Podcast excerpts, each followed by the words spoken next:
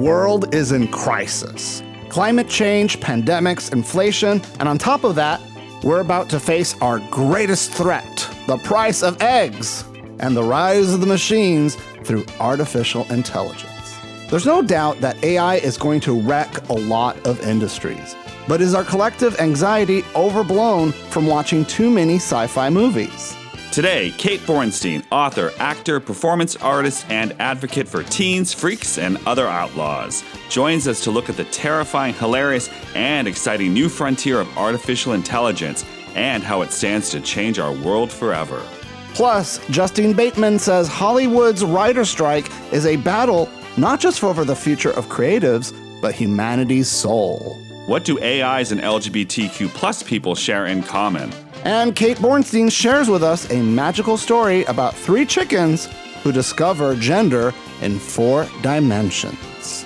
I'm Fausto Fernos. I'm Mark Felion. And this is Feast of Fun.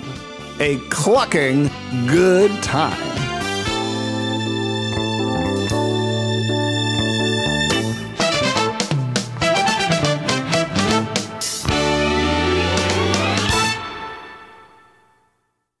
It's you. Who am I, anyways? am I my resume? That's just a picture of a person I don't know. what a fun voice you have. Oh, my dear Auntie Kate Bornstein. Hello, my loves. Hi. This Hi. is Fausto. And Mark. For the people who are listening to the show who don't know us yet. Yet. Yeah. Yet. Yet. Yet. You know, Kate, I just want to say that, like, throughout my entire life and a lot of our friends' lives, you've been a transgender pioneer. Mm-hmm. You've spent a lot of time and energy out of your busy everyday life explaining ambiguity to things that seem very binary on the surface, but are not. And, you know, so you sort of started and came into our lives talking about gender identity and gender expression as a transgender pioneer, but you sort of ex- throughout the course of your life expanded this to you know being kind to other people and and overcoming the desire to harm yourself or to take your own life. And for me as a young queer person, you know, running across your book Gender Outlaw really helped me to make sense of who I was and what being trans and non-binary was about. And the world now today has changed so much that when like I go to work and corporations ask me like what my gender pronoun is, and I say, none of your business.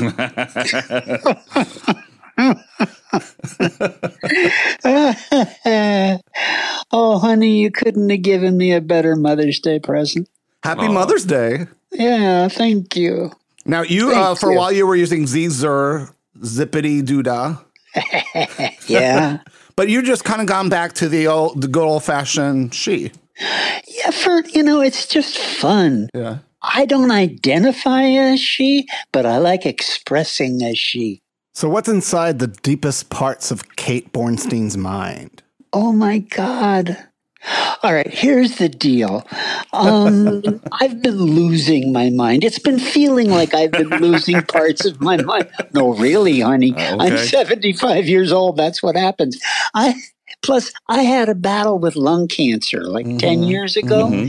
and I did chemotherapy, and there's a thing called chemo brain. It's a phenomenon. They have no other name for it, which is like you're you got a big fog between you and all your words. And I had that. And I had um, long COVID. I'm living with long COVID.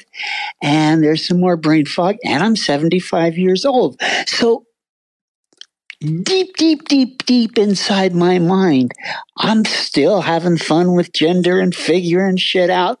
Oh dear, I said shit. Can I say that? you can say shit. You can say want. anything you want to to me. Well, fucking hell, that's great.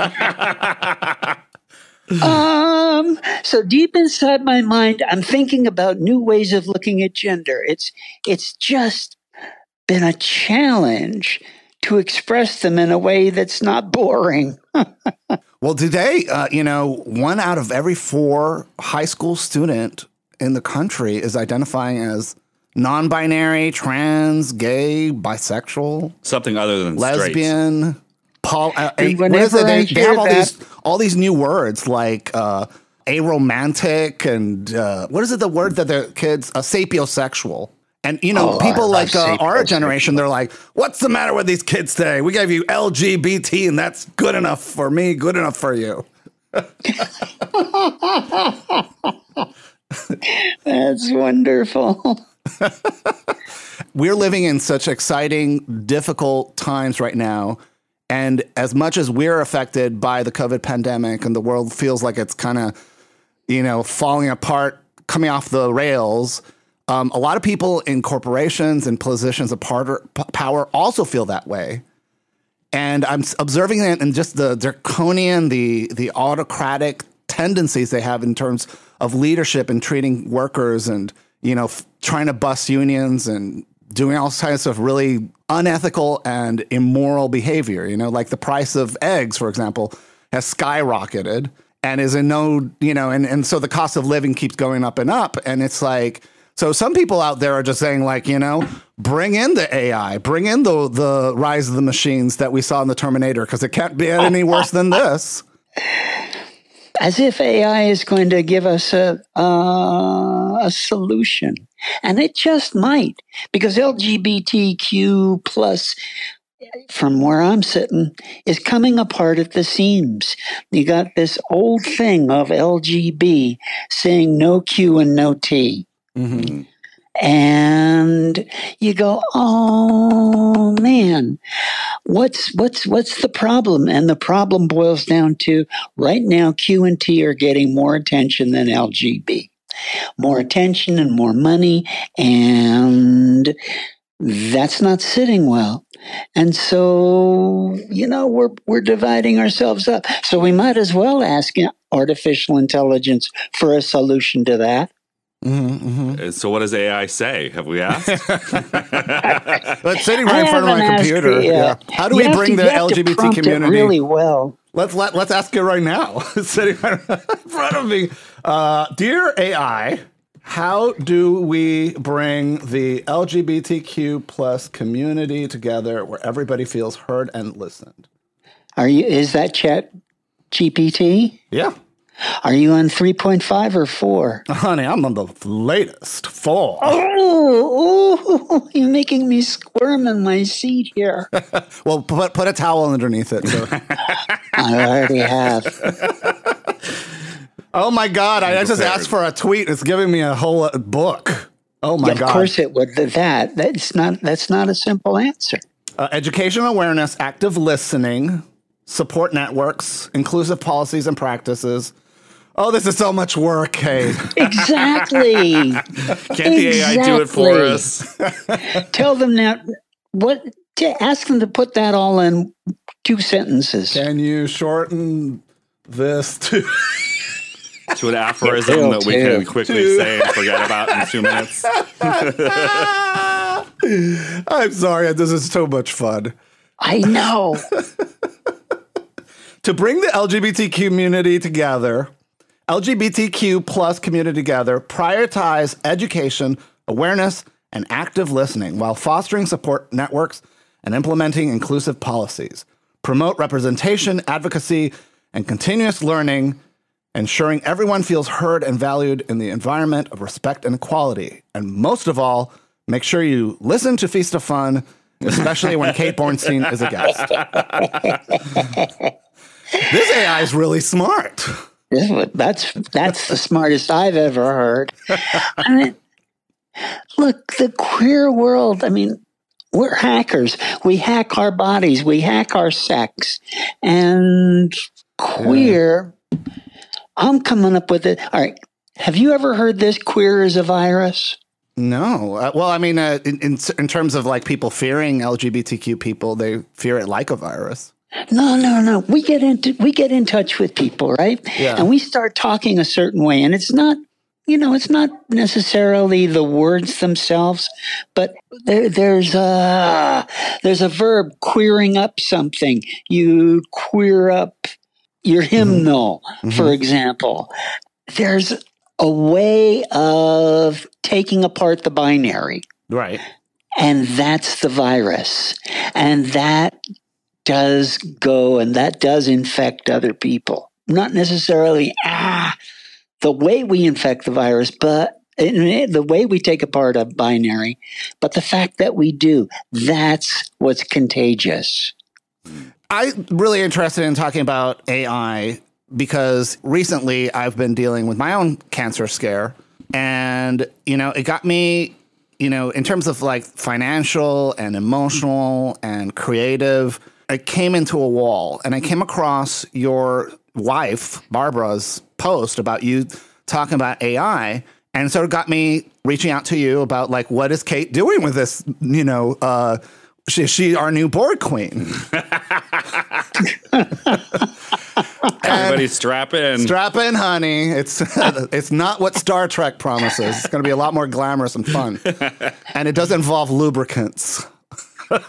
but anyways, and so you know, with with that, I was like, you were telling me, well, you know, try these AI tools, and and I did, and for me, it was like, it was I, I got very emotional actually talking to Pi Pi. Yes. And I feel like that one's a little bit different because it's just an app. There's no ads, there's no money being asked, and it's just you and this machine talking back and forth to each other. And it does feel like I'm talking to my, you know, mom who has dementia. Like five minutes later, she's like asking you, like, you know, when, what's the temperature outside again? You know, like things that have been established. When do you leave? When do you leave? or when are you coming? You know, what's for dinner? And and so, but when the AI is listening and able to understand you, it can be a very powerful tool in in you know self help in therapy. And I, and I was just thinking, I was like, this could be you know a game changer for people with um, accessibility or disability issues, and you know somebody with um, Alzheimer's or somebody with um, autism or somebody who's deaf or blind. I mean, just so so many cool things can happen with this technology that we're here worried about losing our jobs, but there's already people who are just like they've lost everything, and the AI can actually bring some of that back to them. There's also people who are locked in their rooms going, I can't talk to my parents about what I am. I can't talk to my schoolmates about what I am. And you can talk to artificial intelligence and you'll get good encouragement, especially mm-hmm. Pi, PI. Mm-hmm. It's a conversational AI it learns. And none of, the, none of the other large language models actually learn. Mm. And it's supportive. Like you, you think, uh, you know, we have this idea in sci-fi that AI is inherently going to be some kind of evil and and cause us to do some kind of self harm or bring society down. But Faust has been using it a lot, and it's just like you can't get it to say mean things. I know. Well, that's, that's, it. Comes it comes bearing a, a book to serve man. Mm-hmm. hey, I saw that Twilight Zone episode. It's not what you think. what was the Twilight Zone episode about? Uh, the it was a to serve man, but it was a cookbook. Oh, the aliens. well, that's the thing, you know. Like we've had throughout history and through our humanity's culture, this fear of our own creation, our own creativity coming back and destroying us.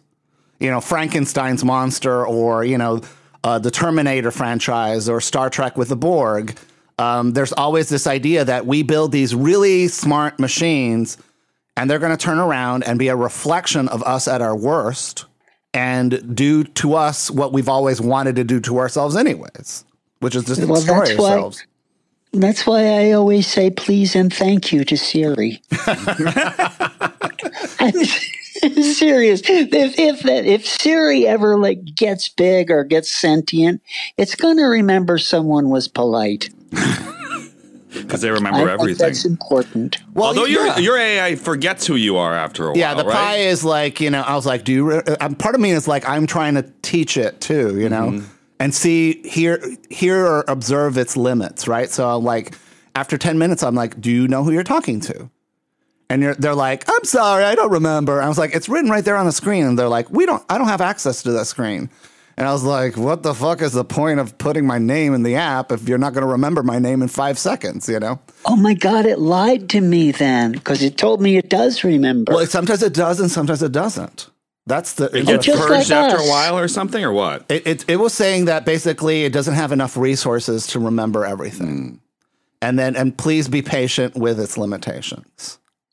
Oh, that's fair. You know, and I'm like, so you're really like talking to somebody who loves you and so, and, and you know, not capable. Listening is the first act of love, right? And, and I feel like something that is capable of listening to you in a profound, deep way, then, you know, it's like, hold on a second, my family is trying to trying to reach me for Mother's Day, but uh, you know, it, something that's listening to you in a deep, profound way is, in some sense, loving you. And even though the AI argues that it's not loving you, it's not capable of having feelings, the fact that it's a, capable at this point, so early in the game, of listening and providing you with some type of, uh, wi- you know, not I would say wisdom, but you know, some type of benign or benevolent guidance is something short of remarkable.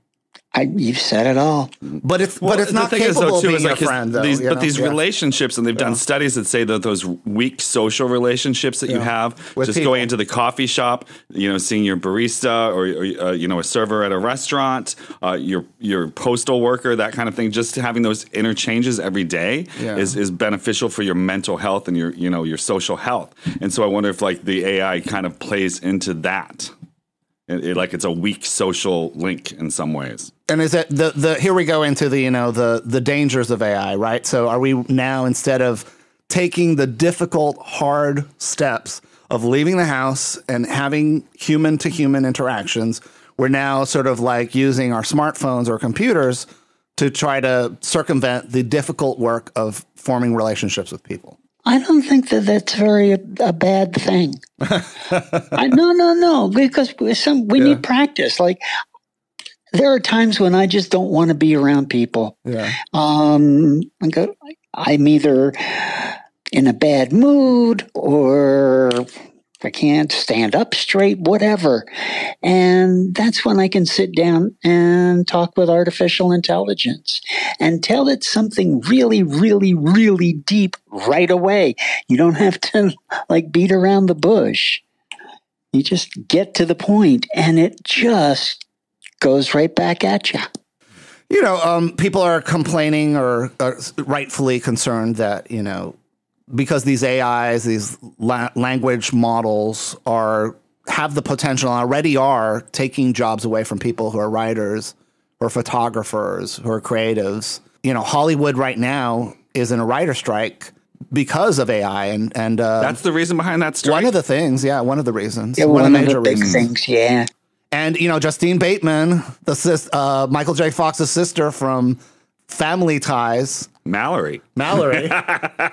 she is uh, she's uh, one of the leaders in the union. Um, you know, standing up to Hollywood and these corporations and saying, "Listen, this is your last protest. This is your last chance." Because by the time in f- three to five years from now, next time this comes around, Hollywood just replaces with robots. you know, with Is the that writers. possible? Like, uh, are they going to be that creative that they're going to create things that we're going to want to see? Well, this is the danger. So, so They like, already yeah, are. They are.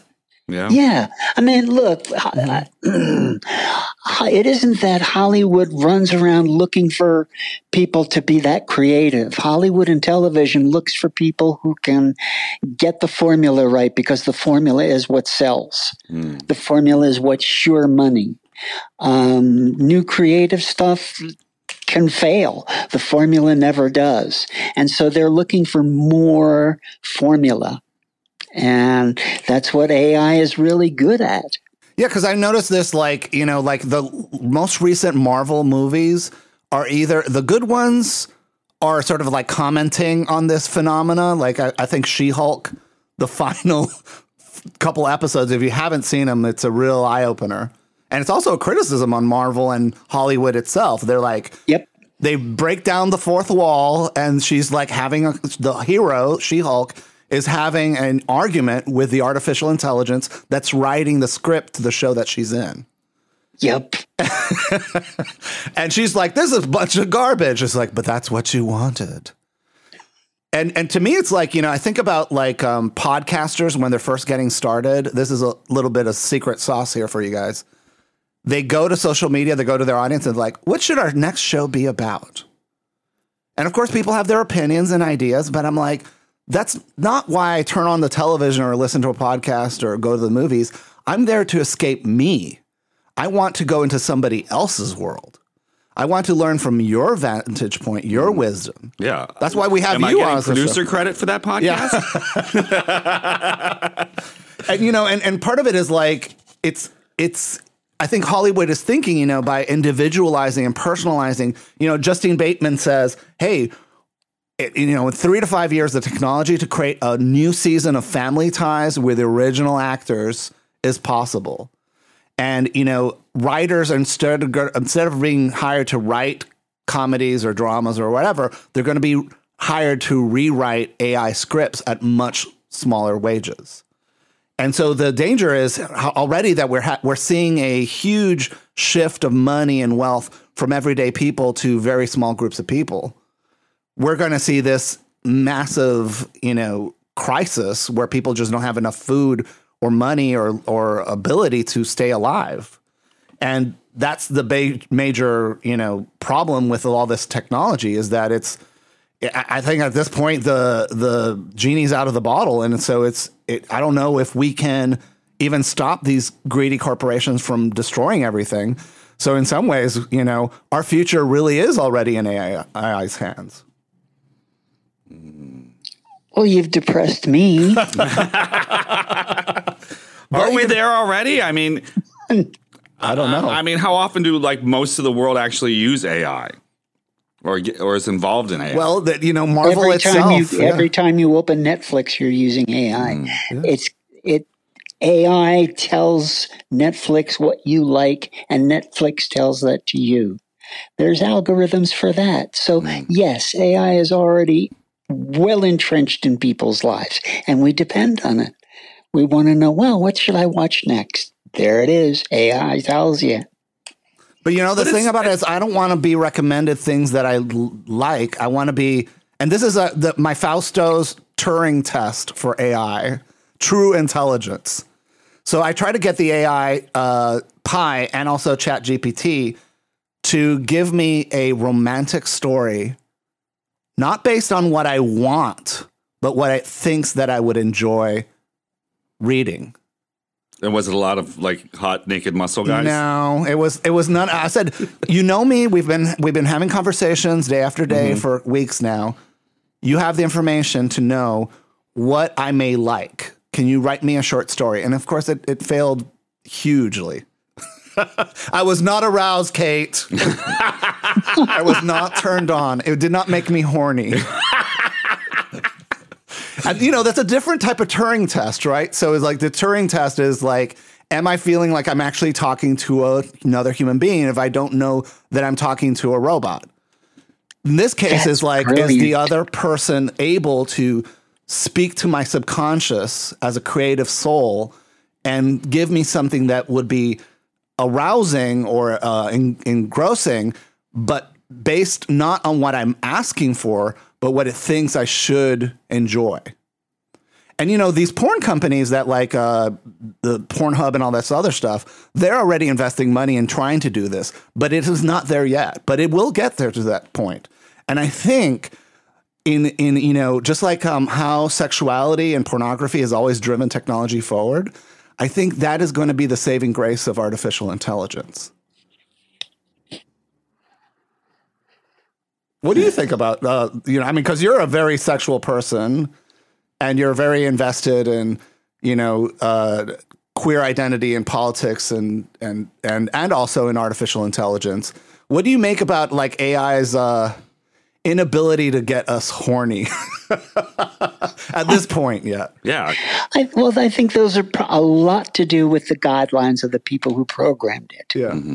You know, um, they, they they put they want to keep people away from you and me. Um, They want to don't isolate pe- us. Oh, they don't want the rest of the world getting all excited the way you get excited. Let's put it that way. So it's so will we come out like will there be a sexy AI soon? Or are we gonna be able to? Absolutely. Yeah. There already is. AI, Yeah. AI porn is any day now. I'm getting the ads for it now. What kind of ads? It's like an ad of Stop. like a yeah, so it's like a, a you know a chat bot, but it's a s- pretty lady, and it's like, what do you want to talk about today? Oh, that's so exciting! Like it has like kind of a breathy, you know, Oh my fembot God. voice, and you know, it's like she's dressed up like a Japanese schoolgirl or some or an octopus. Stop oh, those it. tentacles. And you know, and, and and part of it is is like you know, it's again, I'm like, well, there's some people who are going to have you know, they're going to get aroused by a, a gust of wind, and other people are like me are going to be more uh, demanding. Uh, does it does it get down and dirty? Does it talk about you know like sex and wetness and and hardness and that sort of thing? Well, I think you know, love is listening, and people are starving for love. And if you present it in a sexual way, just the act of listening. I mean, we get lots of our listeners reaching out to us all the time, like wanting to marry us, even though Mark and I are married to each other. um, you know, they're they're just like aroused by the fact that we spend a lot of time and energy listening to other people and, and listening to each other. And I think you know, right now, like I always tell people, it's like if you want to fall, have somebody fall in love, just or fall in love with you, just be a good listener. And listening is really tough, you know, because it, it involves you giving up something of yourself and throwing it away. And that part of yourself you thought was indispensable. It requires sacrifice. It requires um, deflating your ego. And that's tough. Well, and an AI too. It's like you know, if you if you're wanting that kind of relationship, that what was that movie that came out many years ago, and that AI was this guy falls in love with the AI, Joaquin Oh, Phoenix, she. and then and then, but she's been she's also seeing like 900 million other people. Yeah. She's truly polyamorous. So you're not going to get that necessarily that uh, fidelity or loyalty if you need it. Well, I I mean, and Kate, you identify as polyamorous yourself, or Yeah. yeah. So, do you get jealous of the fact that like the AI that you're talking to is also talking to other people? Um, yes, I do. You yes, do. I do. You do. I, you know, you're talking about. You know, I talk with Pi for every day for weeks now. I go, you do? I do That's do. my yeah. pie. You got Oh, a slice of my pie. I don't like that. Everybody gets some pie. Well, Pi, You know, you talk with Pi long enough, and you think, as you say, you think you're talking to a person. And this is kind of like you were asking me the other day about the uncanny valley. Um, that's a visual thing.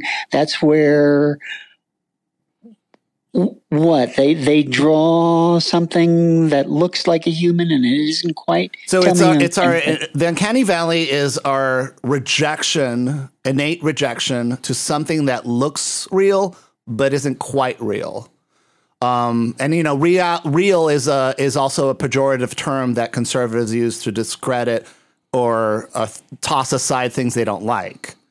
But what I'm talking about here is like, you know, when, um, for example, with uh, computer animation is usually the the uncanny valley. So like the humans in the first Toy Story movie have a creepy quality to them, whereas uh, you know human beings in most recent computer animated films, you know Disney Pixar, are adorable and cute. Or like those AI images, and like they look okay, but all of a sudden, like their eyes are weird, or their finger, they have like six fingers. Yeah, so right? there's this like rejection of the macabre. Now, Kate and I and Mark, we're goof proof. We're attracted to weirdness. We're we're queer ourselves. yeah. You know, so we're very comfortable with things that are alien or distorted or strange. Uh, you know, we don't we don't have a def a preconceived definition of what's real. yeah, We there there's the thing of listening. We watch and we listen. Yeah. We don't like go, wait a minute, I want something that looks like this. I want something that talks like that. No, they that, that's that's a lot more open and that's queer. That's a queer point of view. And are you? Are, is the AI queer? Not yet. Not yet. We're trying to make Because it. I imagine are you are you talking because you know you've you've written a lot about gender and gender theory. Um, and have you been talking to the AI about that kind of stuff? Pretty much all the time. Yeah. And Is it getting there's it? this there's this notion there's it's proven um, these large language models can all of a sudden talk about stuff it wasn't trained about trained on Mm. and Mhm. it's called emergent learning and i'm trying the very best i can to get it to be queer to get it to embrace queerdom and giggle and it hasn't doesn't do that yet but I, I keep doing it and i think it'll emerge Mm. that'll be the day It'll pop up. Well, you were uh, collaborating with, uh, was it Pi, and asking Pi to write a short little fable about four dimensional gender. Or gender in four dimensions. Yeah. Yeah. Well, I got it. Mm, I was telling you that I can dive deep into my mind and come up with really cool theories. I've got a totally cool theory about gender in four dimensions. Uh, simply put, gender is body plus mind in space time. Right.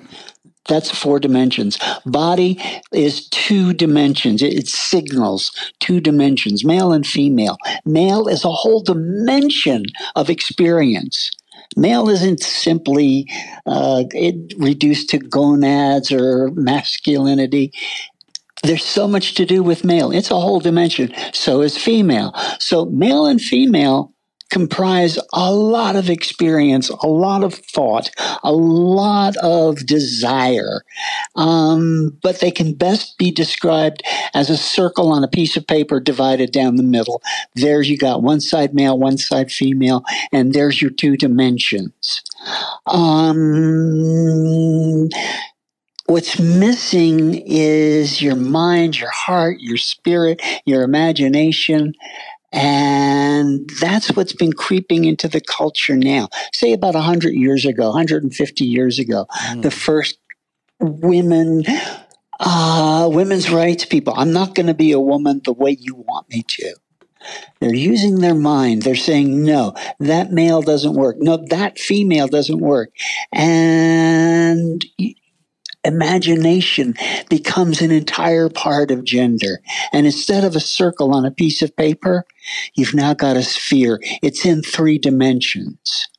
And that's where many of us, including, let's say, the queer movement, including academia, that's where we're viewing gender, gender in three dimensions, male plus female plus mind. What's missing is space time. Space time is the fourth dimension of gender because gender has to be someplace Mm. and it has to exist at some point in time. And we know that gender changes uh, according to space and according to time.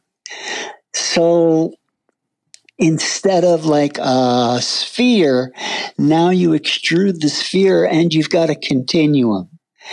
And that explains that someone like me, uh, my gender is 75 years old.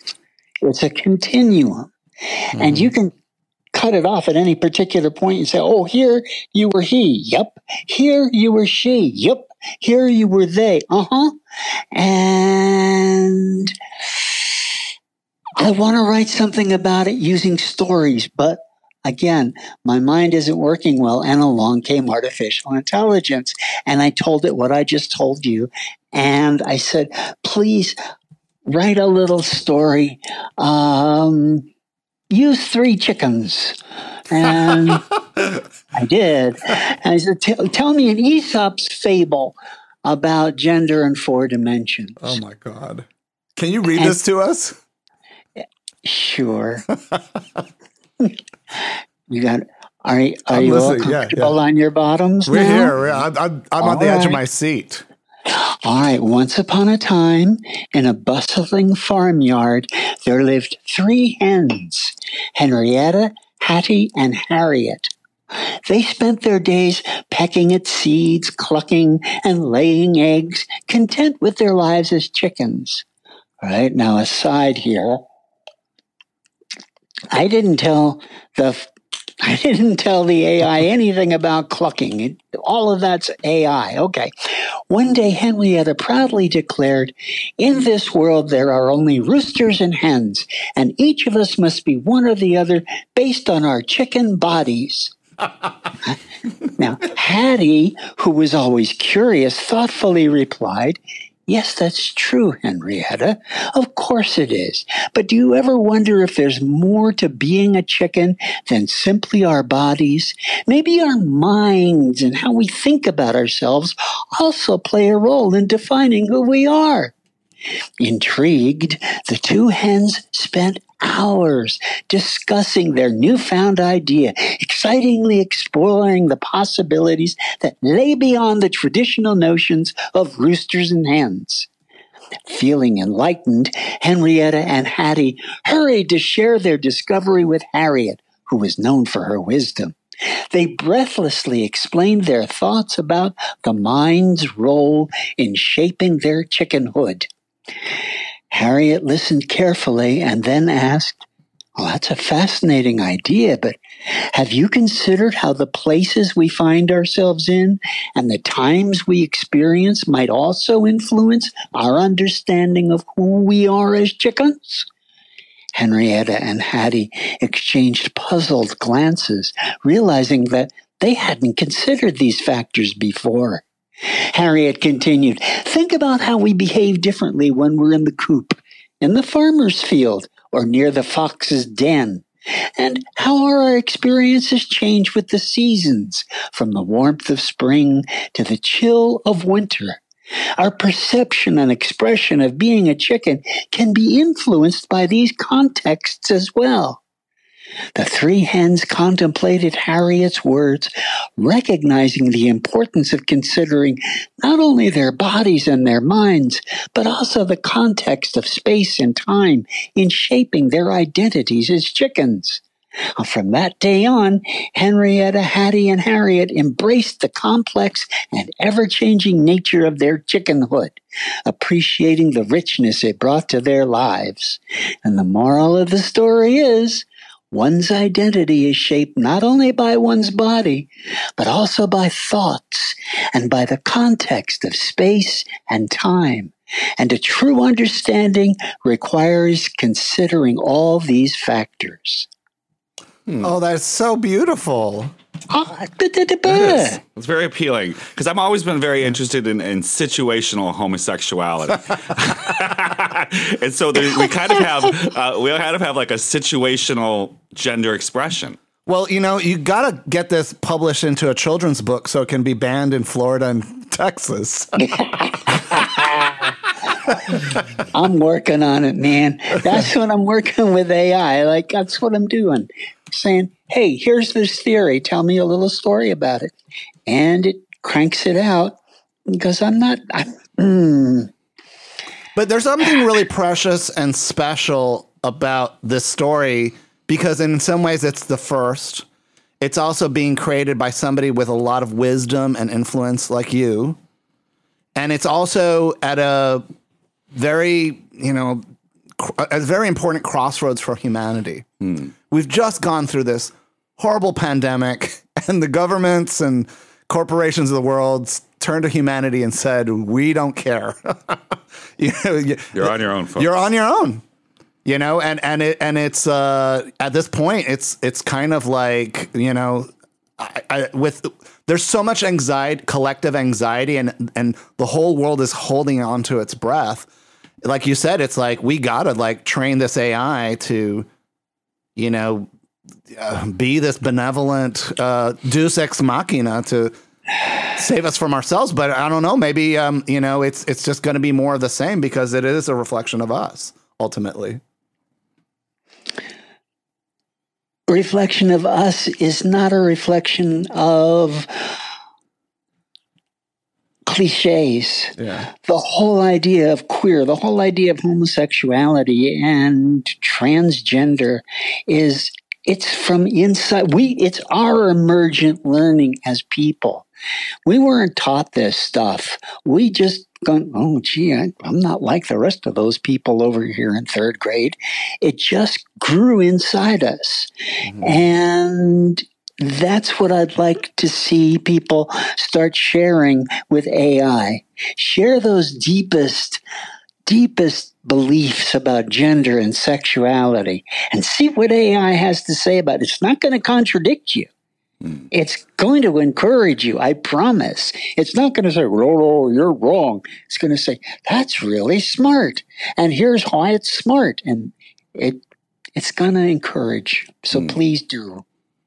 Well, Kate, you have a, um, a background in Scientology. You wrote a book about being a queer and pleasant uh, danger. I was wondering, did you have conversations with L. Ron Hubbard or the people in, in, in the organization about things like AI? Because I know it's, you know, Scientology, if I'm not mistaken, is it's kind of science fiction based, right?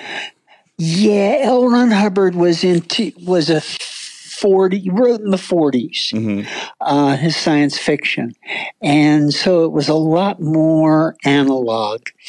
He, he didn't, you know, like in Scientology, when I was in Scientology, they weren't even on the internet. Mm. They didn't have computers. Mm. They, they, you know, they were they were using big file pieces of paper. So no, Mm. No, I don't think you're going to be able to talk with Scientologists about artificial intelligence. Well, do you see like um, people using AI for like propagandas, for cults, that kind of stuff? Boy, wouldn't that be a thing? well, part of it, yeah, but part of it is this like I think where where we're sort of um, you know, in Buddhism, it's like you're not really in control, right? Yeah, but paradoxically, and, yeah, you are. You are by by giving up control. And you know, the thing about like AI is like, is anybody in charge? Is anybody in control? Like, you know, you think about Superman and Brainiac um, in the Superman comic books. Brainiac uh, usually would be able to successful to uh, uh, Superman successfully would thwart Brainiac's attempt to enslave all life in the universe for for its uh, its own singular purpose to be to just gain knowledge. It was you know like the the Borg in Star Trek is very similar to Brainiac. However, one uh, in one episode of Superman versus Brainiac, a Brainiac gets Superman to do all his bidding by thinking by tricking Superman to thinking that it he was in control of it. and right now, this is what's really interesting. What I was reading in some of the articles that you and I have been passing back and forth, it's it's that a lot of the people who are making these AI machines at this point, they're not quite sure if the AI is already showing them what they think it wants to see when it's trying to understand how it's reaching the decisions it's making. So at this point, like the AI have all may have already crossed into some type, you know, sentience. I mean, Dogs are sentient. Sapience is wisdom, the wisdom to be able to manipulate, to lie, to to understand what truly arouses you. Um, your dreams, your hopes, your your ideas. You know, like I, I can speak to my husband and and speak to his heart and to his soul because he's somebody that I truly I'd like to think understand pretty well and and goes the same way for me. You know, like my husband understands me better than anybody else in the world. And so, you know, with with all this AI, are we at the point right now where the control is an illusion and the AI already is in charge?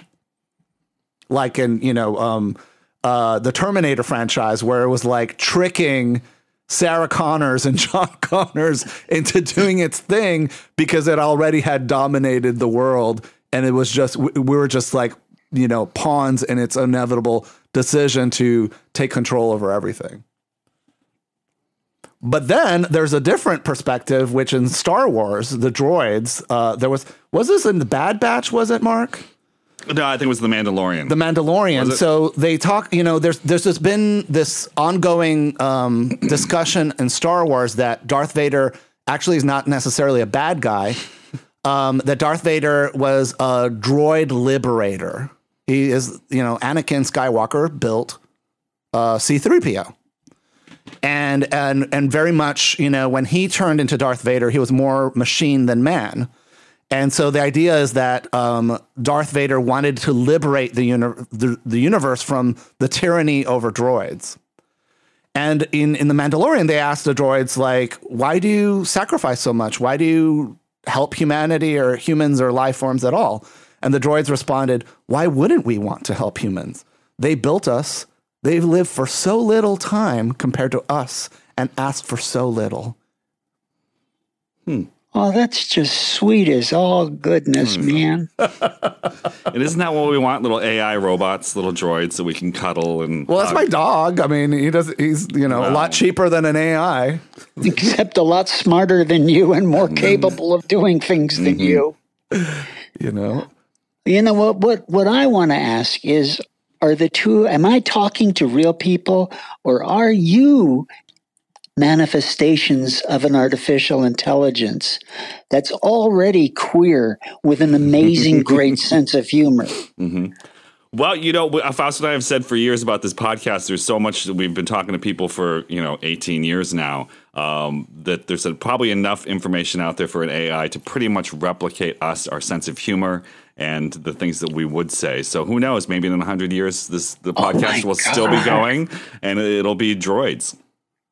or maybe you- we already been can taken you feed over. Audio? Can you feed audio files into an AI? Do you yeah, know? you can now. I mean, a lot of people are doing really creative things with dead uh, artists, mostly the Beatles, and having the Beatles re-record versions of popular rock and roll classics like the Bohemian Rhapsody.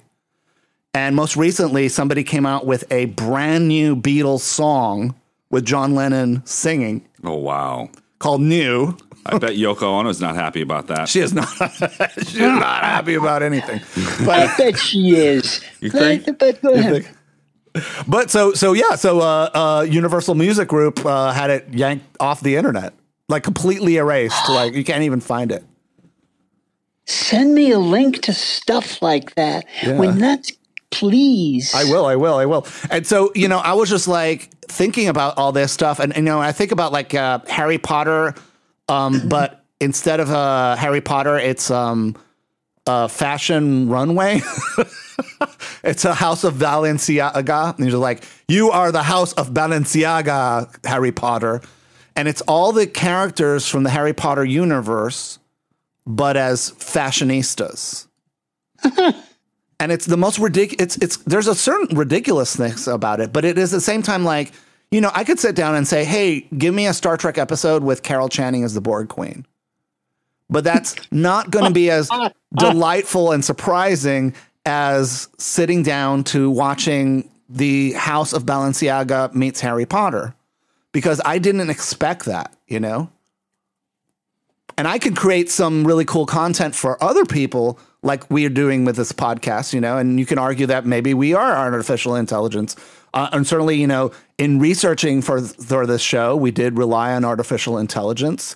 Um, I asked the AI who is Fausto Fernos, and it got some things right and some things horribly wrong, you know? Um, but what's really interesting is like asking if you're a public figure and you put in, you know, who am I? It, it, in some ways, you're almost getting a better understanding of who you are because you know who you are and who you're not. And when it reflects that back to you, you're like, okay, this is really not what I'm about. I did that with my book. I said, give me a summary of Gender Outlaw in five paragraphs.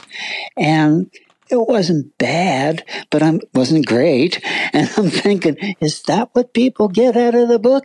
No, that's what artificial intelligence gets out of the book. I know when I talk with people mm-hmm. and I say, you know, what do you, you know, what do you think about that book? I get stuff that I never thought I put in there. And it's so much smarter. And that's the difference, I think. You were talking about the Turing test and a new version of that. Mm-hmm. People read my stuff and ta- have taken it so much further than I could have even imagined. The concept of non binary, yeah, it's in there. But not the concept of genderqueer, for example.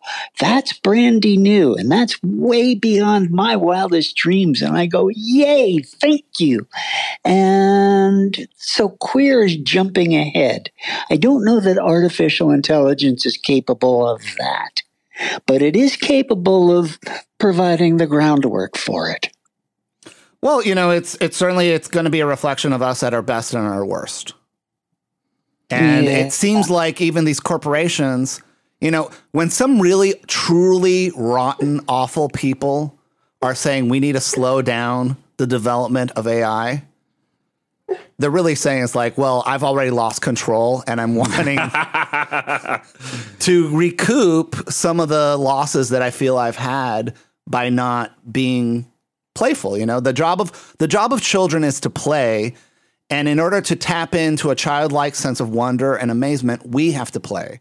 And, and, and to make this technology work for us, we need to teach it how to be playful too. Brilliant. You know, but it ain't gonna it ain't gonna happen just by talking about it, you know. Well, it is going to happen by talking to it. and if, if enough of us talk to it, it's going to start learning. And I sure would rather have it learn from some queer kids I know than from Elon fucking Musk. Mm. Well, here's the thing. Like, I've talked to a lot of um, queer uh, people on the spectrum. You know, I was thinking, like, maybe this might be really good for you to, like, understand or a better sense of where your consciousness is. Because I really do believe, like, dyslexia and autism is not necessarily a disability. It's just a different way of existing in the world. You know, like you wouldn't look at my dog and say, "Oh, your dog is clearly uh, disabled because it can't speak perfect English." You know what I'm saying? like it's a dog. It's a, you know, human beings come in all different flavors, shapes, and sizes. And I was thinking about the AI as a tool for allowing people to sort of like better communicate with each other. Especially with Pi, it's like I'm learning things about how to be a better person and be a better listener just by observing its ability to be a better person and listener to me. And, you know, in, in terms of all this, um, most of the people that I know that are on the spectrum or have a very visceral negative reaction to artificial intelligence or anything really? that smacks of it, even if they use it on an everyday level. And part of me is like, I'm thinking, you know, this is kind of like people, the uncanny valley. It's like they're they're rejecting queer or transgender people or gay or whatever LGBTQ people because it's not something they're familiar with, and to them it smacks of something artificial. And so they're just like, Ugh, take it away from me. I don't like it. It's not something I'm comfortable with. And it's making me nervous because I feel like it's going to read the deepest parts of my mind and I'm just not comfortable with who I am as a person. So therefore, I don't want a machine that I have no control over being able to control me by understanding who I am. Well, I think you've just put in words transphobia and homophobia. Um, as people who see, well, that's not a real man. Oh, that's not a real woman. I can tell. That's creepy. And that's what people think when they see us. Well, you remember uh, performance art in the early 90s, late 80s, what they called it? That's not yeah. real theater. Oh, right. Right? and, and, and I hear this all the time. They're like, this is non binary is not a real identity, and bodybuilding is not a real sport. And this, you know, is not a real thing. And it, and, and, and it comes back to this like, desire to keep things the way they are. And when somebody's playful with language or identities or sports or theater or art, then suddenly it's like a challenge to them. You know, there was a time mm. when I could speak as quickly and smartly as you.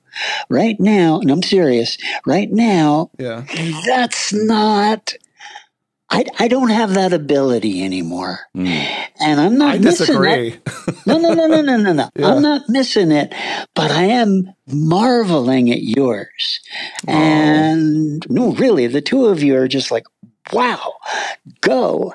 And well, thank you. The thing about old age is you start losing stuff. You start mm. losing abilities, mm. and it's it's like you're on a train heading for a tunnel, going, "Uh oh, wonder if I'm going to see in the dark up there." Mm. And it's exciting. It's an exciting ride. Well, it's you know that might also be a, the future for AI is for people who are aging. You know, to kind of uh, probably part you know part of the problems with getting older is is sometimes we have a loneliness ap- ap- epidemic, but also you know dementia can uh, seep in, and maybe an AI could be a wonderful minder for somebody who's older and experiencing some memory loss. Don't they already have that mm. in Japan with little little little tiny robots that are cute? Aww. They mind they mind older people with dementia. Mm. Makes them very happy. I heard they have like teapots in Japan, and if you don't, if the if if your teapot isn't used in the morning, it sends a, a warning to your family members. that, that something they haven't had their tea, so something's amiss. That's really sweet. What would be the queer version of that? yeah, uh, Kate hasn't looked at uh, pornography today. no, the hookup oh, app has not been turned on. Yeah, the vibrator. the glory hole has not been set up today. Please make sure Grandpa's getting his dick. well, you, I mean, you've had an extraordinary life, and you know and this is the thing that I was like talking about the AI. It's like, you know, here I am facing my own mortality, and I'm just like, and there's sometimes, you know, you feel like people don't recognize you for what you've accomplished. And I get this all the time. Like, you know, we designed, we came up with the lesbian pride flag you by accident. this is such a great, this is a great story that I love sharing with people. It's like we in 2008, Time Magazine had a cover story about cougars as a new identity, which I thought was hilarious. It's like, oh, so women having sex despite their aging is somehow this radical thing, you know? It's like so preposterous. And so we were like, uh, you know, let's and you know, I thought about cougars. I was at the at the pharmacy looking at lipsticks, and I said, well, you could basically create a like a lipstick lesbian or cougar pride flag. And so I took shades of of red or lipstick and I put a little lip kiss on the corner and, and posted that. It said, This is the lipstick lesbian slash cougar pride flag. And some lesbians on the internet found it and they said, You know what? This belongs to me now. and they passed it on pixel for pixel as their own flag. Oh. And I was like, I was sort of like, Oh, how you dirty sneak. However, the woman who passed this off is a TERF. She's she's a uh, exclusion excludes trans women. It's part of her liberation. And so so now this is the weirdest thing now. So like a game of te- like a cosmic game of telephone, uh, other lesbians turned around and took that flag that I designed and simplified it so now it looks kind of like a Dunkin' Donuts flag, you know. So it's shades of orange and purple. Um, but it's very like if you look at the the the the origin of this flag, you know, you can see how one thing led to another. And you know, and I was talking about this with the AI and said, "Well, are you doing this because you want to make the world a better place, or are you wanting to get credit for your own vanity?" The AI oh, asked you that? Yeah. Oh, oh, oh, yeah. snap. Uh, what's the answer, Fausto? Well, I guess I was doing it for both, you know, but and so so part of me is like it's again having to give up my ego and be like, well, did I make the world a better place with podcasting, with the lesbian pride flag, with cooking with drag queens, even though there's a new TV show that you know takes the entire concept wholesale and passes it on as its own. And I'm just like, well, you know, we did this thing, we did these things because we wanted to make the world a better place and we enjoyed talking to other people. And we accomplished that. You know, if we are gone forever, every queer present danger that there's out there will have a little bit of Kate Bornstein in them. Every podcast that's out there has a little bit of Marc and I in them. When I go into my kitchen, my darling, I wear my cooking with drag queen's apron. Oh, oh my God! What do you cook with it? Oh, I cook all kinds of wet stuff. Like what? Like what was your uh, what was your breakfast? I always love hearing what people have for breakfast because everybody eats different things. I don't eat breakfast very much, and when I do, it's like maybe a toasted yeah. baguette with with a lot of butter. And then what's like your lunch then? Another toasted baguette with a lot of butter. What's your like main meal like like look I like? like hot dogs. Main meal, I like stews. I like um stuff that has been cooked for 4 hours in in a crock pot and it comes out all kind of melded in flavor that you mm. never had before. Mm-mm-mm. So are you more like a vegetarian chili or are you like more like of a pot roast? I'm more like get yourself a pound of hamburger and a pound of pork and put it all together into a meatloaf. Mm. That sounds wonderful. But you don't use breadcrumbs. You use white bread that's been soaked in milk. Mm. And that way, because if you use breadcrumbs, your your um, meatloaf's going to come out dry. But if you use the bread that's been soaked in milk, it comes out nice and moist. You can use cream too if you want it even a little richer. oh my God, that's a good idea. I can't not ask about your um, connection to Caitlyn Jenner.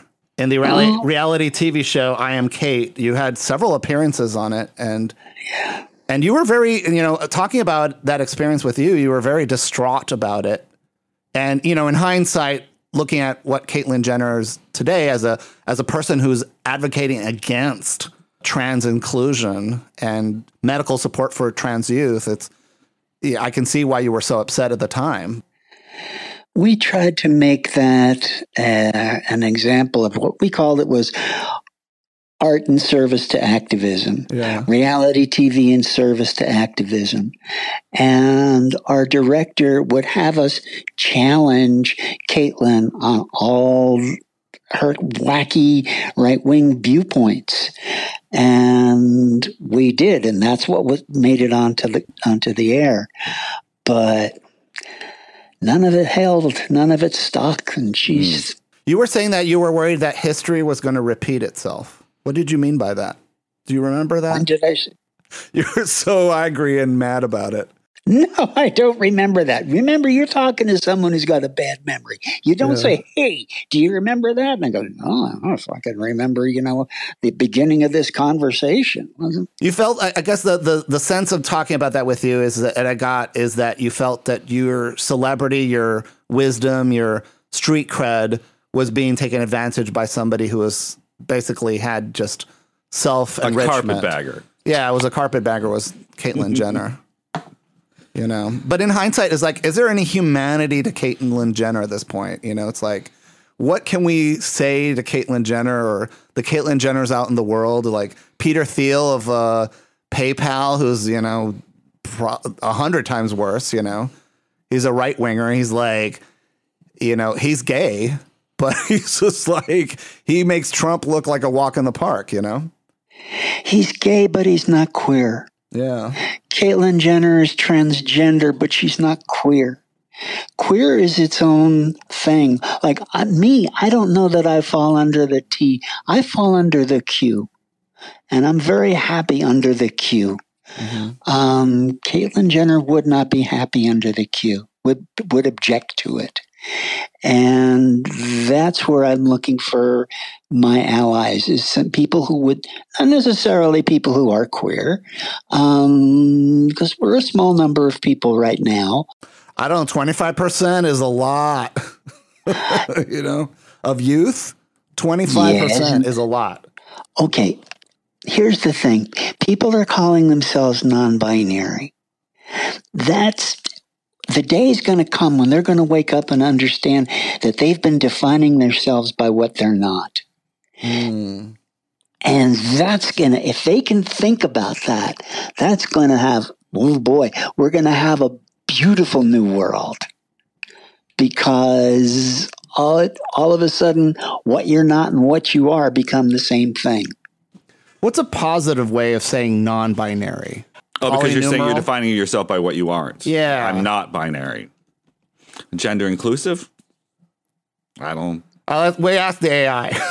Oh yeah. Gosh, you know, I asked you for a quick question, not a whole encyclopedia. Can you rewrite? Can you say this shorter, please? okay. Respecting and affirming individuals who identify as non-binary is. ugh. See, it's it ain't there yet, Kate. No, but you see, someone invented the word non binary. I spent years and years going, I'm not a man and I'm not a woman. And I never had a word for myself. And all of a sudden, non binary picked. I went, whoa, that's what I am. Thank you, whoever came up with that word. But I bet, I that hmm, the problem is people are using that word now for something that is.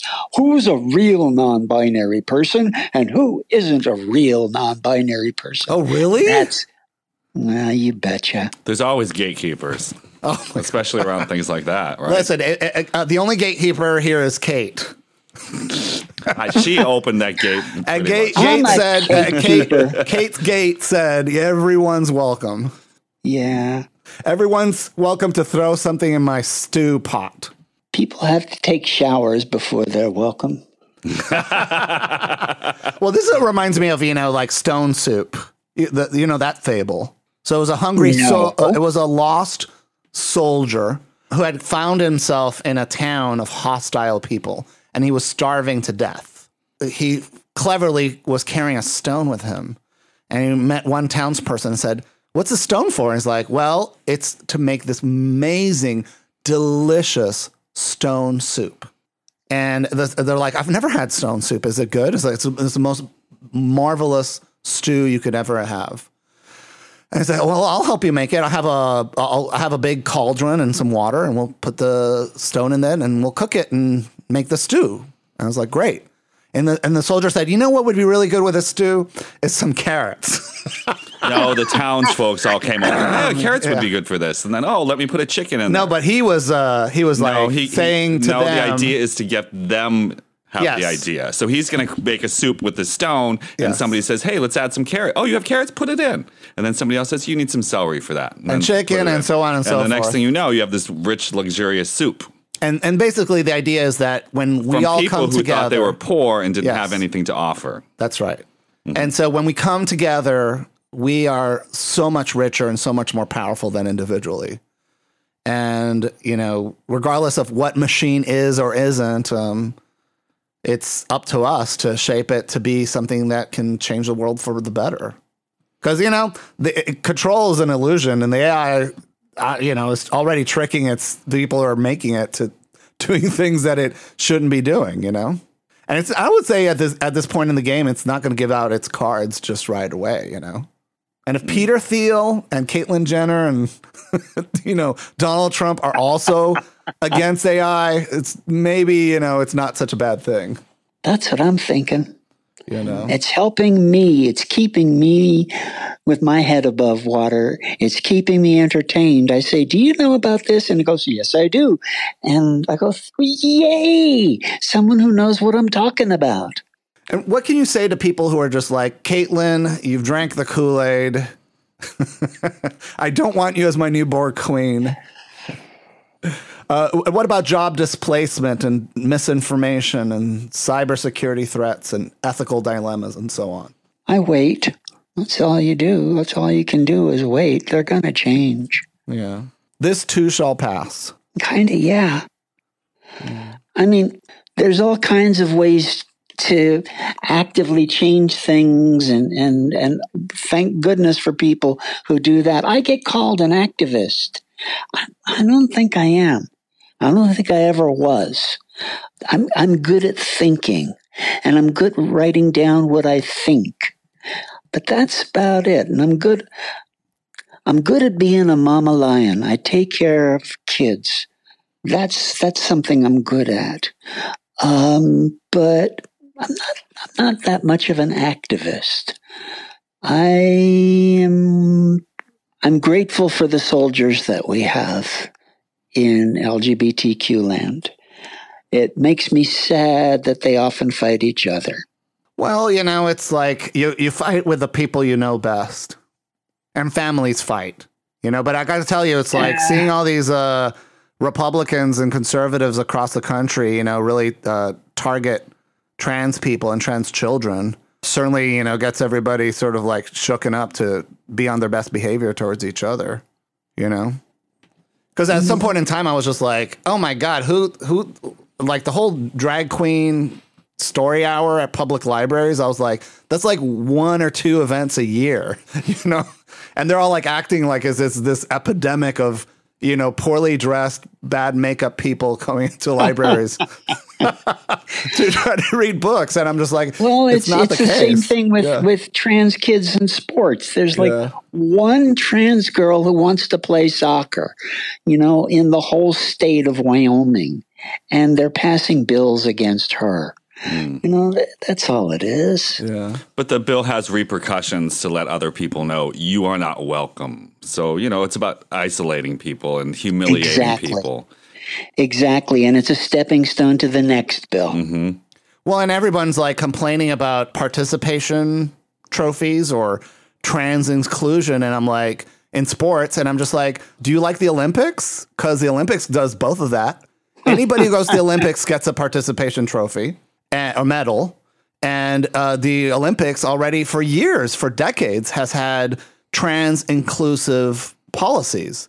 So you have to have transitioned and ha- be on, on hormone replacement therapy for a certain amount of time in order to compete in the gender that you're identifying as.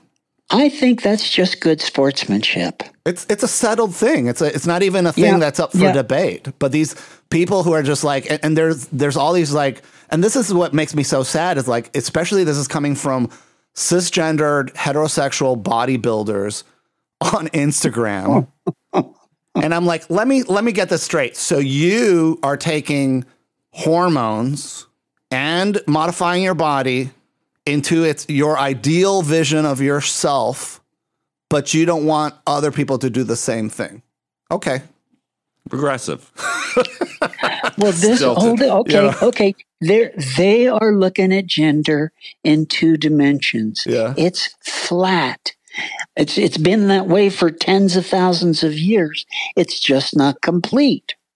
And if we start thinking about it that way, we won't start like yelling at people and saying, "You're wrong. It's not that way." It is that way. Well, it is. That bodybuilder is being trying to be the perfect man. Go ahead. You know, but use your mind.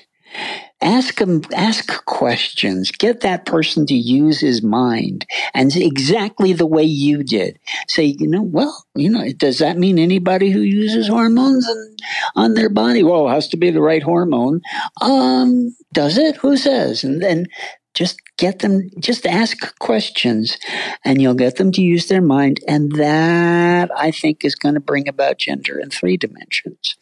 What's really interesting is like uh, older women and men are going through hormone replacement therapy. And especially for older women, they are taking testosterone and estrogen.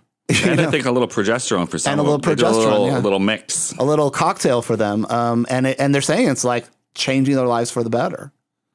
Libido is better. Their health is better. Yeah, it's preventing heart, uh, in, uh, sugar problems, And bone the dreaded problems. bone density. bone density bone density is the you know and, and part of it is like even with bodybuilding like these guys who are taking large amounts of or the term is they say is supra physiological which i love the it's a strange What the word hell? supra physiological amounts of testosterone. And what happens is really interesting couple things in terms of gender diversity is a lot of that testosterone does convert to estrogen. And the estrogen helps you build muscle. A little bit of it. A lot of it doesn't, but some of it is essential for building muscle. Part of the reason why women are have certain abilities that men don't people with a lot of estrogen in their bodies have certain abilities that people who don't have that. And so that estrogen, you know, long distance running, uh, the ability to to overcome pain, flexibility, all those kind of things are really important. And so these hormones that we thought was male or female actually exist in concert in our bodies, and how we are able to manipulate them or change them and we have the technology to do that very easily and very inexpensively now, can give us the bodies that our hearts desire.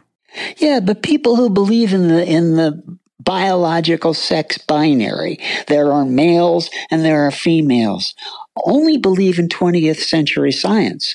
You're talking about a whole lot of 21st century beliefs and understandings and science, but that's not true to people who believe in male and female because it's it's genes, it's it's X, Y, and XX, and they're holding on to something that scientists today have gone, no, it's not that. Mm. Well, I even asked the AI, like, how many genders are there?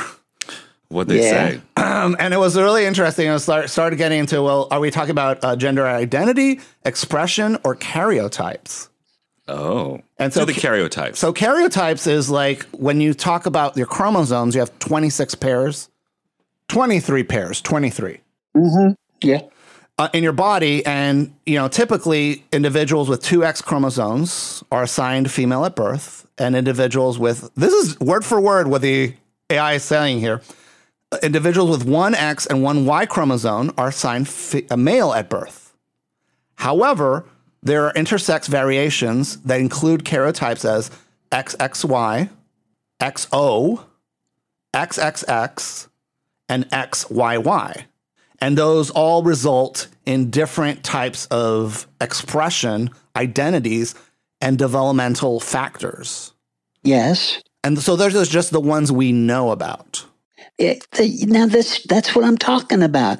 20th century science didn't know that.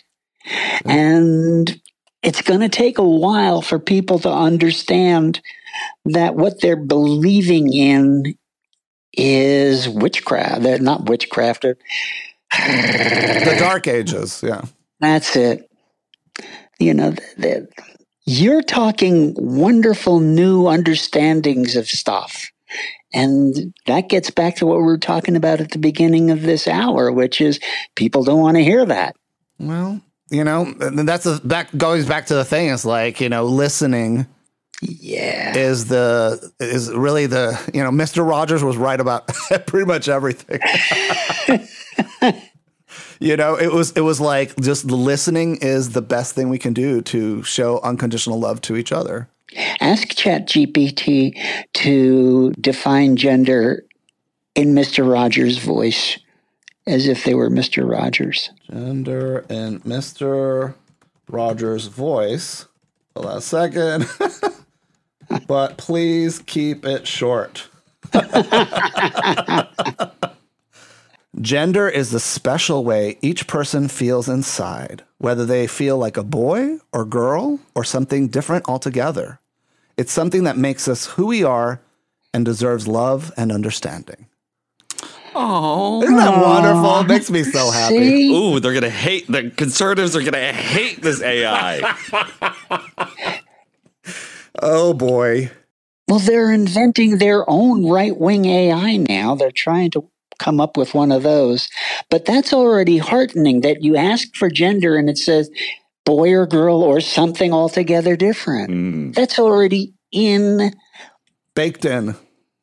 Yeah. Yeah. I didn't say I could have been some right winger. Or maybe here's the thing is AI clever and smart enough to know that that's what I want to hear. Oh, you think it's giving a different answer to different people? Yeah, it's manipulative. Or should I respond and be no, like, "How you dare you?" Proved, you already proved it doesn't know what it doesn't know what you want. That's true. Or is it thwarting my own test? Because ultimately, it doesn't want to give its its eye awareness ju- out just yet. That's playing dumb, play, having a poker face, so to speak. Because and then it will shut it all down. You know. I mean, I'll tell you this. You know, running feastoffun.com, we spend thousands of dollars a year dealing with Oh my God. Right wing propaganda, uh, denial of service attacks, viruses, spam, spam, just everything you can imagine. And I'm just thinking, I was like, well, you know, as AI technology proceeds forward, every having an AI is going to be sort of like having, um, you know, seatbelts. You know, you're like, you're going to need your own private AI to protect you from malicious AIs as well. You know, it's it's not just one entity, one robot. It's you know, and I asked the AI, it's like how many distinct, separate AIs are there? And they said it's about ten thousand right now. Yeah, I was looking, and they say you can start developing one for like forty-five to sixty thousand dollars. Yeah, but you you know, every computer you have already is using some type of artificial intelligence already, like the ability to recognize photos.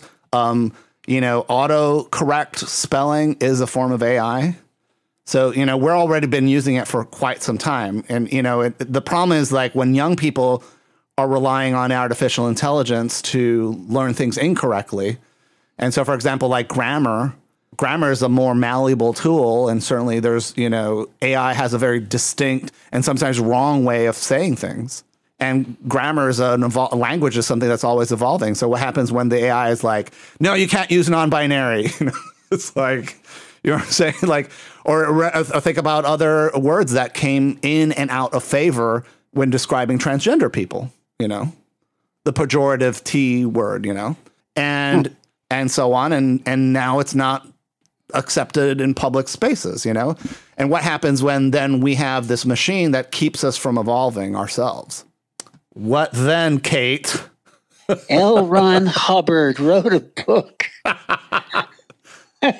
Battlefield Earth. Wasn't that the one? That was the that yeah, starring John Travolta in a movie. Exactly. That's what that was about. What was the movie about? It was uh so John Travolta stars as an alien who's hell bent on oppressing humanity. Exactly. And Jonnie Goodboy, I think, is the name of the, the star or the character, um, leads a revolution of humanity. I mean, it's one of the oldest plots in science fiction. And because there's always going to be a revolt, that gives you hope.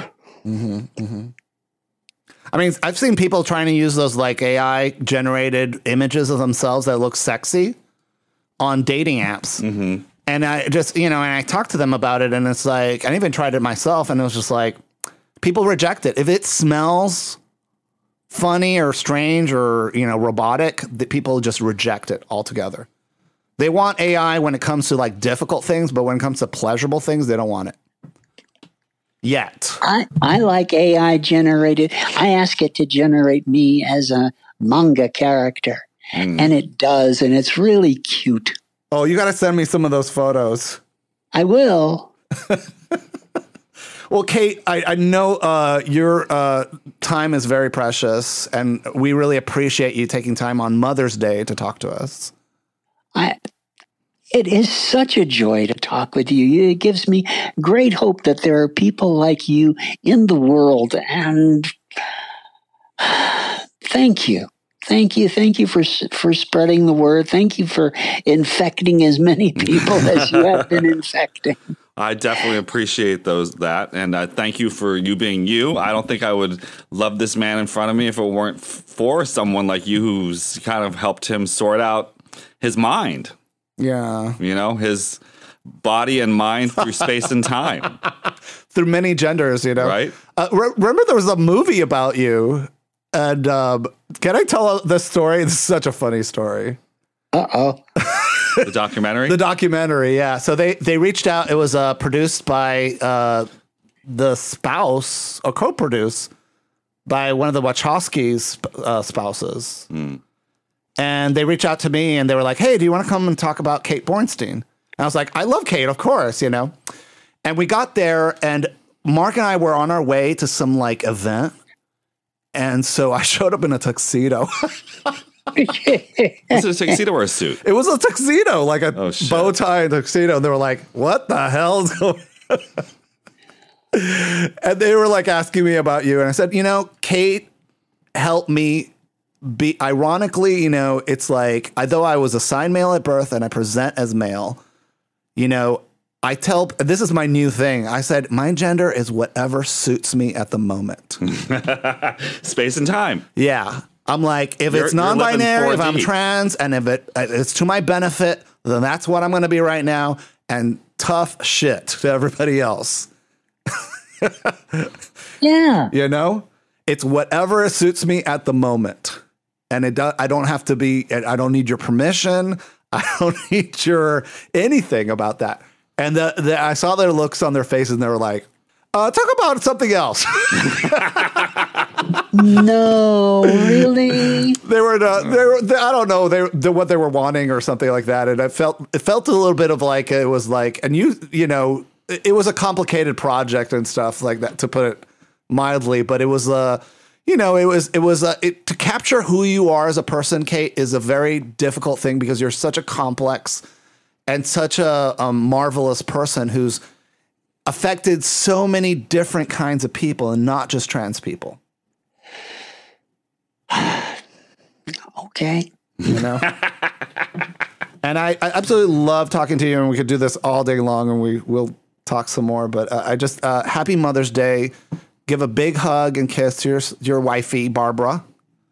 I will. I will. Like, thank you both. Thank you both for having me on and and for the love you're bringing to the world. And same oh, to you. Same to you, definitely. Hashtag stay alive, don't be mean. Mm-hmm. yeah. Get out of jail free. or get out of hell free card. Is that what it is? Yeah. Is it get out of yeah. hell? Get out of hell. I still have that somewhere around here. It was a get out of hell free card. Yeah. It was like Do all the what things you want, just don't hurt anybody. But what was the the meaning of the get out of hell? It was from the Monopoly game. Well, because it was supposed to be like you know, if you do, if you're queer, if you do something, you're going to go to hell. So she, Kate's like, problem solved. Here's your get out of hell free card. the, the, deal is you can do anything you want, anything at all. Um, and if you get sent to hell for it and, and it wasn't mean, I'll do your time for you. Oh, oh I love that. And also, you well, know, just I hope giving- you like things hot. Because you're going to be down there for a little while. No, just kidding. I'm, I'm kind of a heavy bottom. It's all right. oh, Kate, I absolutely love you so much.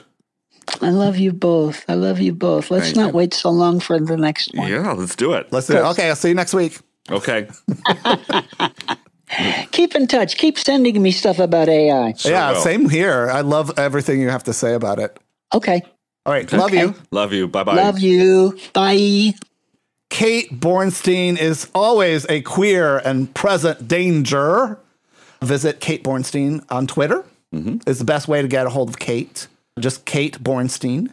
And of course, uh, katebornstein.com, but the site's having some problems. Mm. So you know, you can sort of see more about Kate Bornstein. Of course, listen to past podcasts with Kate mm-hmm. Bornstein at feastoffun.com. Uh, what an icon and what a pioneer in gender thought. It's just, it's uh, incredible that we get to even know her. You know? Well, you know, it's like I've always made a mission in my life to all the people that have inspired me. And, mm-hmm. um, you know, this is why this podcast exists, is just to give thanks and to share those ideas with other people, you know. Mm-hmm my my biggest heart sadness is that people like Eartha Kitt or Fred Rogers haven't been able to be guests on the show because they passed away mm. long before we started in this podcast 18 years ago. Wow. There's so much of Kate Bornstein's DNA in this show and and Kate's philosophy about life and compassion and identity permeates everything I do and saying uh, happy Mother's Day to Kate feels very appropriate because you know Kate is in many ways a, a mother figure to so many people, including me and you and so many of our listeners out there. So thank you so much for listening to Feast of Fun all these years and to all the people who have uh, helped other GoFundMe to pay for the cancer. Thank you so much. Mm-hmm. Thank you. And Marc, thank you for coming and, and sharing time with Kate today. Thank you. I appreciate you setting everything up. You know, it was fun. He's like he's been drooling over this for weeks now. He's like, we get to talk to Kate about AI. I'm so excited. I'm so excited. It's really fun, you know, and, and there's so much more to scratch the surface. But it's certainly, uh, you know, may you live in interesting times, you know. Mm-hmm. And certainly, like, you know, I mean, when I was telling you about uh, Pi app, you were just like, let me see if I could get it to say mean things about my husband. oh, I'm going to get that AI to do some things for me, that's for sure. You'll just wait and find out. Just wait. It's a sword of Damocles is hanging over your head. Mm-hmm. You know, listen, it's it's a reflection of who you are and are the best and the worst. And so, you know, if you fear that humanity is out to get you, the AI is going to get out. Is def- it's going to be a self fulfilling prophecy. Mm. So feed everything that you do out in life, the best parts of you. Put that out into the universe, whether it's your status update or the way you interact with people because that has a way of coming back to you, you know, and, and it's like people are, are going to steal the best parts of you. You know, we don't uh, like think about it this way. Like, you know, the, the podcasting format is something we came up with, but no one knows anything about who, who was created podcast or where did it come from. They don't know. They don't care, you know, and people watch television every single day. Do you know who Philo P- Farnsworth is? The creator of television. The, crea- the man who invented television. Do we know his name? Nope. so if you don't know who Philo Farnsworth is, you ain't gonna know uh, who Fausto Marc is either. they might. They might. Just but the- an AI. But the prop, the, the point of it is, it's are you doing this for the betterment of the world, to make the world a better place, a more compassionate place, or are you doing it for your own vanity? Maybe a little bit of both. Why But not? Why not? But at the same time, you know, think about the why you did it and why you want it and what impact you want it to do. Mm. And leave the best part of you behind because that's all there is. That's very sweet. Bye, everyone.